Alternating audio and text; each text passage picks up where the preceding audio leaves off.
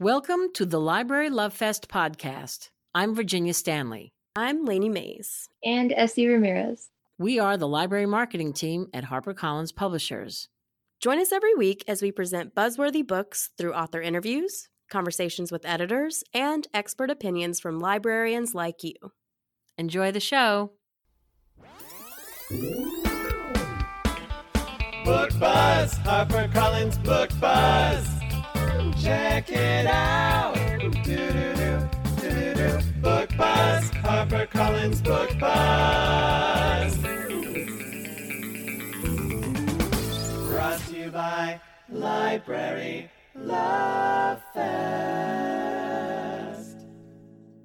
Hi, it's Lainey from the Library Love Fest podcast. Welcome back. Today I'm very excited to welcome Sydney Rogers, senior editor at HarperOne, who recently was the editor for Viola Davis's Finding Me. So, I mean, we could talk about that all day, but I'm very excited to have Sydney here. Hi, Sydney.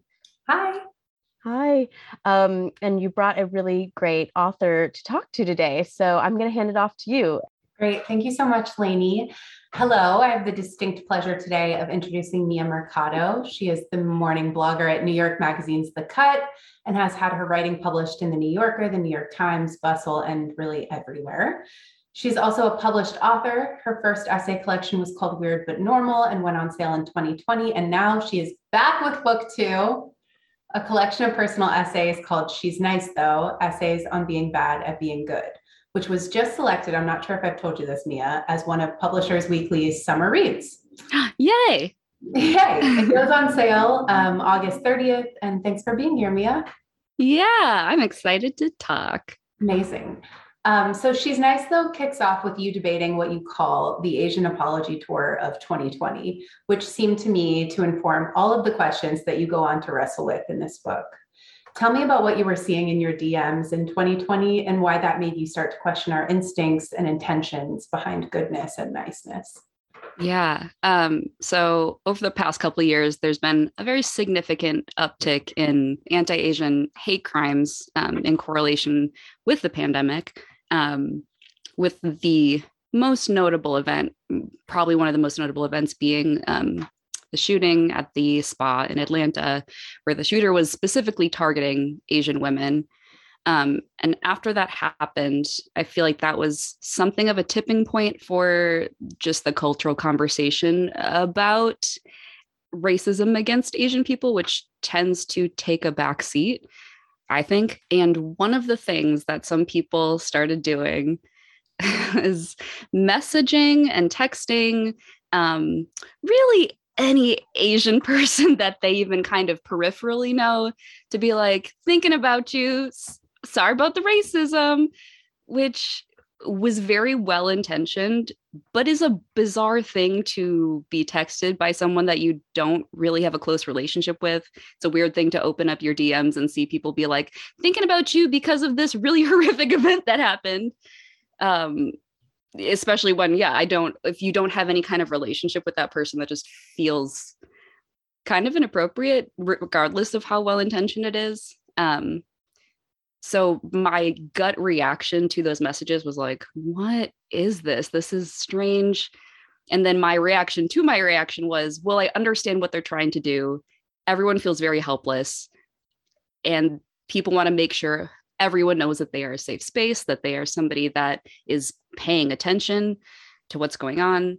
Um, and while I was having that back and forth with myself in my head and out loud with my sister, we were both trying to figure out like, why does that not feel genuine? Why does it not feel actually helpful? Even though truly the intent of that is pure, I don't fault any of the people that specifically messaged me. It's not like I'm sitting here keeping a list of names, but yeah, it made me think about just the performance of niceness and how we think about ourselves being good people and what we expect ourselves to do in order to be seen as good people and to feel like we're good people. Um, yeah, and so when that started happening, it kind of opened up a bigger conversation for me to think about goodness and niceness as a whole. Amazing. Um, so you give this example in the book of how in a room full of people you're the one that a stranger will ask to watch their stuff while they go to the bathroom which i thought was such a perfect kind of example to showcase um, some of the questions of the book. The heart of that observation is about perception. You found that you are perceived as good kind responsible. What you go on to struggle with then is that who you truly are doesn't always match the way you are perceived by other people that brings up questions of microaggressions, racism, sexism, ageism, and all of the failings of our impulse to stereotype when we perceive. What role does perception play in what we think of as goodness and niceness? I think that the perception of goodness and actual goodness are kind of one and the same. I think the way we think of somebody else as good is completely tied to all of the other aspects of their identity. Um, I think I read, I I oscillate between reading as like very approachable, like overly approachable, and like if someone looks at me, I'll set them on fire as like a complete overcorrection from that. And I think that trying to measure goodness and niceness is difficult if you aren't I, the thing that I struggle with is trying to figure out how to measure my own niceness and goodness, if not through the perception of other people, which is something that I truly don't have an answer for, but I try and explore in the book a little bit. Um, it's something that I talk a lot. I talk about a lot with my husband, Riley, with my sister, Anna, um, where we feel like we're doing things that a good person would do, but are we just doing them because they are the things that good people do? If the if the if like ultimately the thing you're doing is good but i don't know just trying to figure out the motivation behind the things that we do um and even in questioning these things in myself i know that i am constantly judging other people i have a gut reaction to like I see someone and immediately in my head I'm thinking, oh, are they seem like a nice person? They don't seem like a nice person obviously then i'm like questioning why i think those things but i think we all like have a an instinct to just like immediately categorize somebody as good or bad and the reason we're doing all of that is based on a lot of like historical things tied to identity um yeah. Yes. Do you think um, and this kind of follows onto that do you think that we perform niceness in the world so it's not to be seen for who we truly are. Oh, yeah, absolutely. I'm doing that constantly. I think the idea that the idea that we aren't all performing constantly, I think that's a lie. I think we all have the need to perform in person, online, just the way that we are presenting ourselves to everyone, I think is some form of a performance. And I don't know anybody who doesn't want to be seen as a good person and, and doesn't want to be seen as like a nice, like kind person.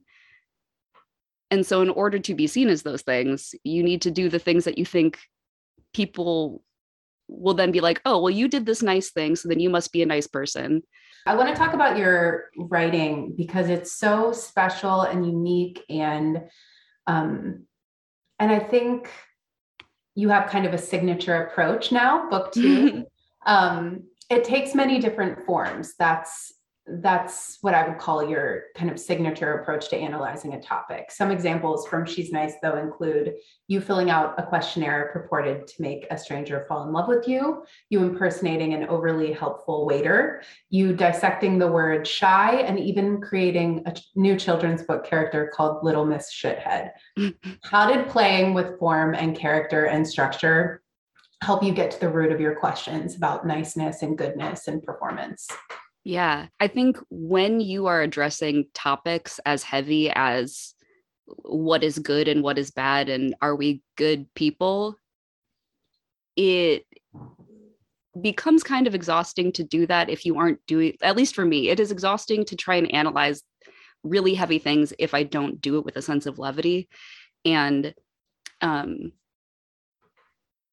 with pieces that are like fictional and like where the form itself is kind of silly and ridiculous i think that is an easy way in to talk about really difficult things. Um, it gives people a framework for thinking about these like bigger, heavier topics in a way that doesn't just doesn't feel exhausting. I feel like a lot of conversations about a lot of things are very tiring right now. And it's important that we're talking about big, heavy things, but like mentally and physically and emotionally, we can't be doing that kind of like gut wrenching, like, oh, let's share our trauma with each other all the time.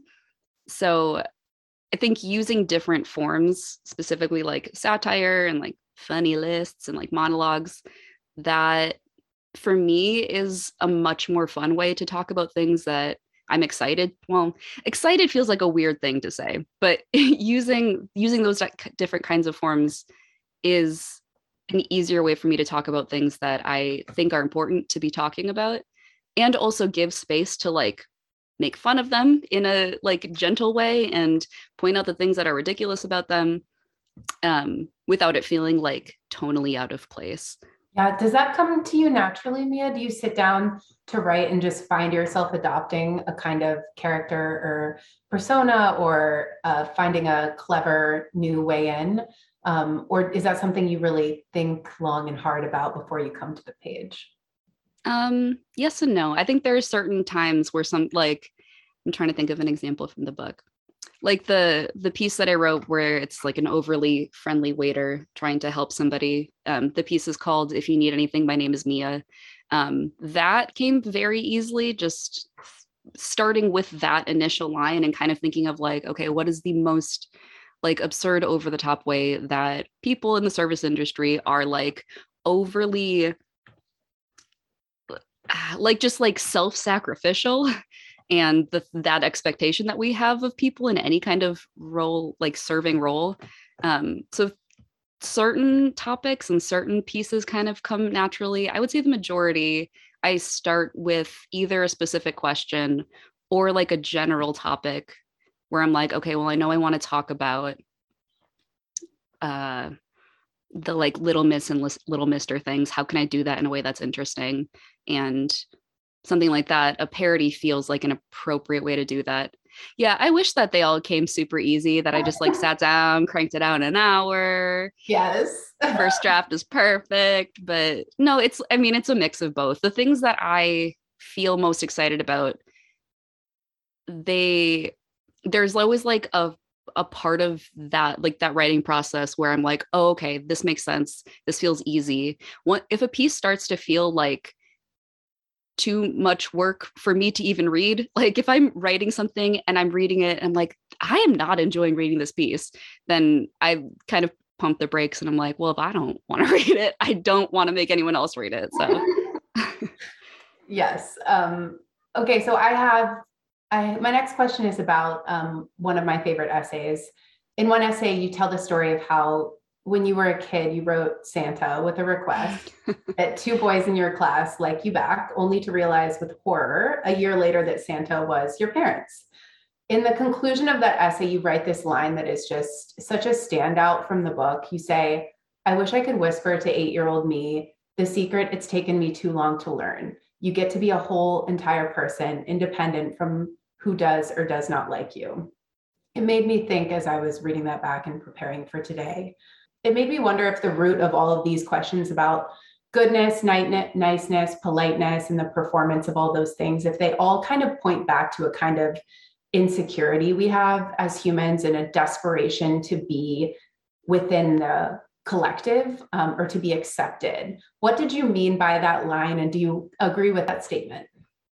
Um, I think the way that you explained it is exactly what I intended for it, which is something that I still struggle with, something that I've struggled with my whole life. And like you said, I I'm hoping and assuming it is not I am not the only person in the world that doesn't know how to fully like themselves unless there are other people validating. Um, I I talk to my therapist about this a lot. Um, yeah, I feel like I've spent a lot of my life trying to decide whether I am good and whether I like myself solely based on the people around me and how they look at me and what they think about me. Um, and what I realized with Weird but Normal, the first book, is that that is a, that sort of insecurity is a feeling that a lot of people have.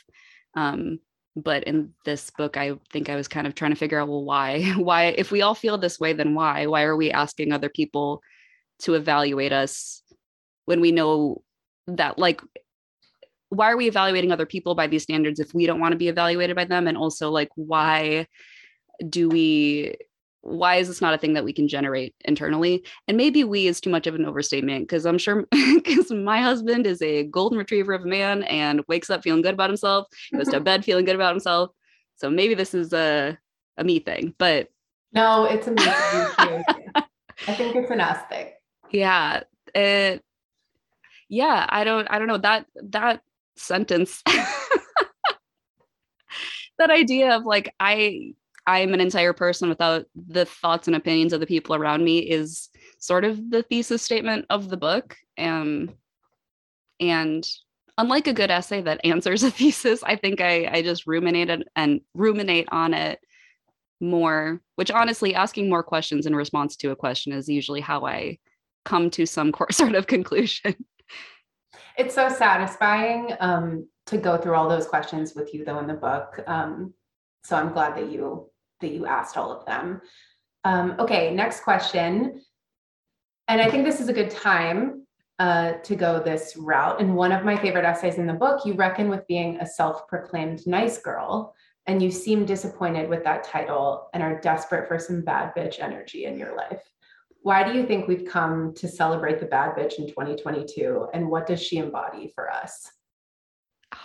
I also this is not to say that i don't appreciate fellow nice girls out there because it, it like i'm not it's not a self-hating like i don't want to be nice. I mean it's a little bit i don't want to be nice. I wish people looked at me and was like oh i'm a little scared of her. There's something kind of fun in being intimidating to people. There's a power in that.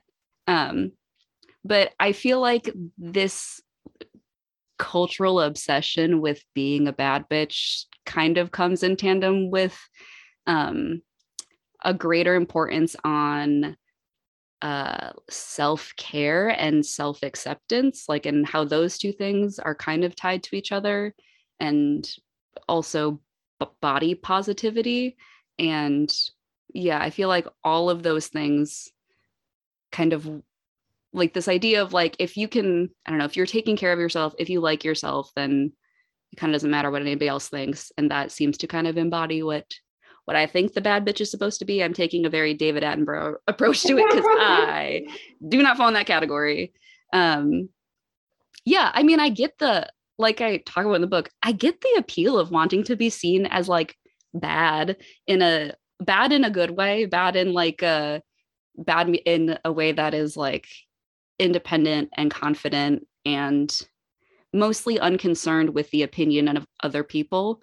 Um, I feel like that is essential to the bad bitch. And I don't have that. So the confidence of the bad bitch seems like a balance to the complete insecurity of the quote unquote nice girl who yeah. needs other people to see them as nice. And I'm seeing them, them meaning me. I need other people to see me as nice. And I don't think a, a bad bitch is concerned with being seen as nice. Yeah, I think the bad bitch is kind of an answer to the question that you brought up earlier about um, can we be who we truly are without people perceiving us being that way? Mm-hmm. Um, and I loved that essay so much because, um, yeah, I think a celebration of the the things that it almost recalibrated the idea of a bad bitch as actually more of just like an honest, self-loving person. Um, and I I just loved that new definition. So, you admit in the book that there is no place where this line between nice and mean is more confusing than on the internet.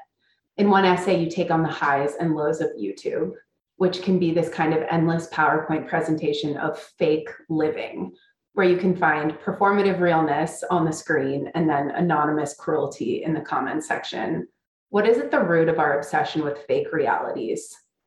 Specifically, you talk about trash reality television, mukbangs, ASMR. And then as a follow up, tell us about astronaut.io. and is it an antidote to the fakeness or more of the same?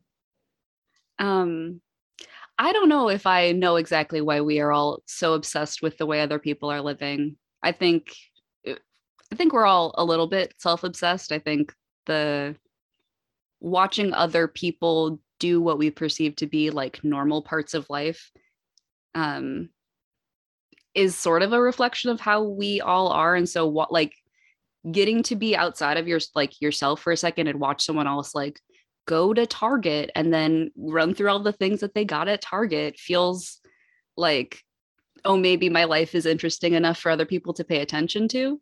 Our obsession with those kind like with reality TV with things like vlogs is very much tied to the performance of the self like performing like oh i'm going to do this very regular thing but it's i'm going to make it pretty i'm going to make it interesting i'm going to make it condensed and like grabby even asmr is like on youtube even though we gravitate toward it and even if it's the you know if it's sounds of nature it's still happening in a fake mm. realm or in a fake reality um so yeah I, I guess i just wanted to hear more about that kind of the performative realness um, and your your take on that and why astronaut.io which is something that you say you um, you would love to watch on a loop is is the thing you would gravitate toward the most um, why that's the case mm. so things like asmr videos feel like a kind of sanctuary within the space of youtube and the internet as a whole just because the whole point of ASMR is to be quiet and to be gentle. And it's very like one on one personalized attention, which truly nothing else on the internet is quiet and gentle and personalized. Everything is very like loud and grabby. And I think part of my obsession with those kinds of videos is how strange they feel in the context of everything else going on. Um, also it just i get the, i like the little scratchy sounds. It feels good to listen to. Um but yeah i i do think it's interesting how the kinds of videos that are most popular within like the asmr very quiet personalized attention realm feel very feminine are usually women. Um usually women taking on some role of like the caretaker. Um i it's it's strange to feel like this like sanctuary online is also kind of a reflection of the parts of culture as a whole that are pretty messed up but in this like small in this small space it feels okay. Um um yeah yeah i mean i think kind of like i was saying the everything online is very performed. I don't think it's possible to engage or post anything without it i mean you're hoping for an audience. I don't think anybody goes online hoping like i hope nobody looks at me today. I hope mm-hmm. nobody reads my thoughts.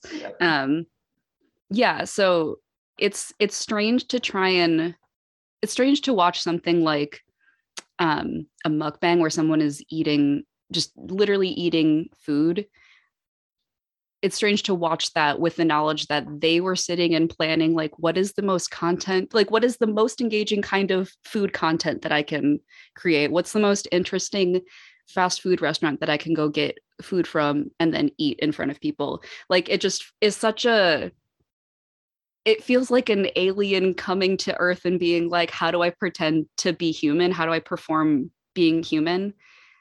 Which is i mean i honestly that's kind of why i like it i like this like by by somebody like performing humanity it seems like very alien and very strange um which the one of the reasons that i like astronaut.io which unfortunately i don't think exists anymore i think it no! is. yeah i know i think you might be able to like find it through a web archive thing but when it existed astronaut.io was this constant stream of random YouTube videos that had no views, like truly zero views. Maybe if you clicked on them, they would have a couple more like after the after the fact, but like um yeah, things that people had uploaded either for like a school project or they were, I don't know, just documenting something interesting that they did that day. Um, it yeah it would cycle through it cycles through all these videos that don't have any views which is such a bizarre it's bizarre that that exists just because why are you uploading something if not for people to see it? Um and yeah there's something very weird about that being both very public and very intimate like to see something that exists for everyone to see but you are the only person that has seen it is again feels like the antithesis to the internet and feels like this weird little sanctuary of like quiet and intimacy even though the other person has no idea that now I've seen their English presentation from eighth grade. yes. um, okay, so how do you decide on the order of an essay collection? I know we talked about this a little bit um, as we were editing. And a follow up question Do you always read an essay collection chronologically, or do you like to skip around? You can be honest with me. um, oh, I definitely skip around. I also, I'm the person that reads the last page of a book before I. Oh, no. Yep. That's me. I do it. And I have no shame and I will continue doing it regardless of what people tell me. Um, but yeah, no, I definitely jump around in an essay collection, which is what I like about reading those kinds of collections and also writing them is there is a sort of chronology to them, but also the idea is that you could pick it up at any point in the book and kind of get a sense of like where we are, who this is, without like a bunch of preface to it. As far as trying to figure out how to order an essay collection, um, it's tricky. I tend to, when I am writing, when I wrote this book, I tried to like group my own like i tried to i wrote i kind of wrote the book in order that it appears with some stuff moved around because things moved around but um just so that i got the experience of like okay well if we're starting here like what like what do i want people to know right off the bat? What is what is necessary context for people to know right off the bat and then from there like what are the general things that i want to talk about? Obviously like niceness and goodness and blah, blah, blah, but like what are the like categories within that? And as i was like brainstorming ideas for different essays and stories that i knew i wanted to tell those things kind of just naturally grouped themselves into like things that have to do with pop culture things that have to do with relationships things that have to do with um like work or career. And yeah so the way that i kind of chose order was based on grouping things in like little content collections and then also like a balance of having those personal essays and satirical pieces. Um, i wanted each little section to feel like a balance just because i know i get kind of overwhelmed and exhausted reading one kind of thing over and over again and so i didn't want i want if people didn't like my idea was well if you didn't like that essay maybe you'll like a funny list. So Yeah, and it turned out beautifully. There's so much balance to the collection and to the order that you chose and the groupings that you chose. Um, I think readers are going to be really happy, even if they're skipper arounders. Um, if you do read start to finish, you will be, I think, very um, happy that you did so. Okay, last question. Uh, because this is a podcast for libraries, I was hoping you, Mia, might tell me your earliest memory of a library or some of your earliest library memories. Yeah, I have two. The first one, I think I was like seven or eight. I yeah, I remember standing in line. I don't remember what book I was holding. Um, and standing behind a girl who was probably like 10 years older than me. So she would have been like maybe 16, 17. Um, she also could have been anywhere between the ages of 12 and like 36. I think anyone that was it was like there are people that are my age, there are people that are one year older, and then everyone else is an adult and they're all the same. Um, anyway, standing behind this girl woman and I felt like she looked a lot like me, which was a rarity because I did not grow up around a lot of Asian people that I was not directly related to.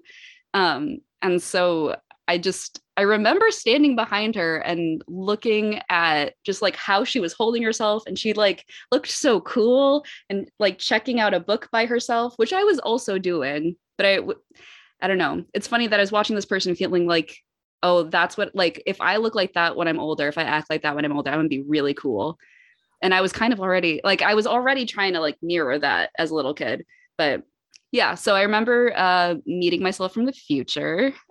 um, and then the other thing that I remember about, like, one of my earliest library memories is um, I remember going to this event that was um, where someone from the zoo or some kind of like animal sanctuary brought in exotic animals for people to like for the kids to see.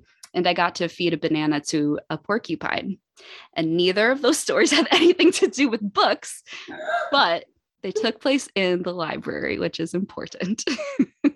we love a library. Yeah, I'm just going to jump in to say that I think that that is great because it pinpoints how much a library does for the community that's not just about books like it is a community space and that is really cool that you had those experiences and that's like a formative memory in the mm-hmm. library so i think that's a lovely library story yeah tagline for libraries get a book and feed a porcupine maybe Yay! okay, well, that seems like the right place to end. Again, the on sale date for She's Nice, though, is August 30th. Librarians, go ahead and download the eGalley now. And a special shout out to Mia Mercado for being here with us today. Thank you. Yay. Thank you for listening to the Library Love Fest podcast. For more information on this week's episode, go to librarylovefest.com. Enjoying the show? We would love to hear what you think. Find us on Facebook and Twitter at Library Love Fest and on Instagram at Harper Library. Be sure to rate and review us on Apple Podcast and share the show with a friend. See you next week.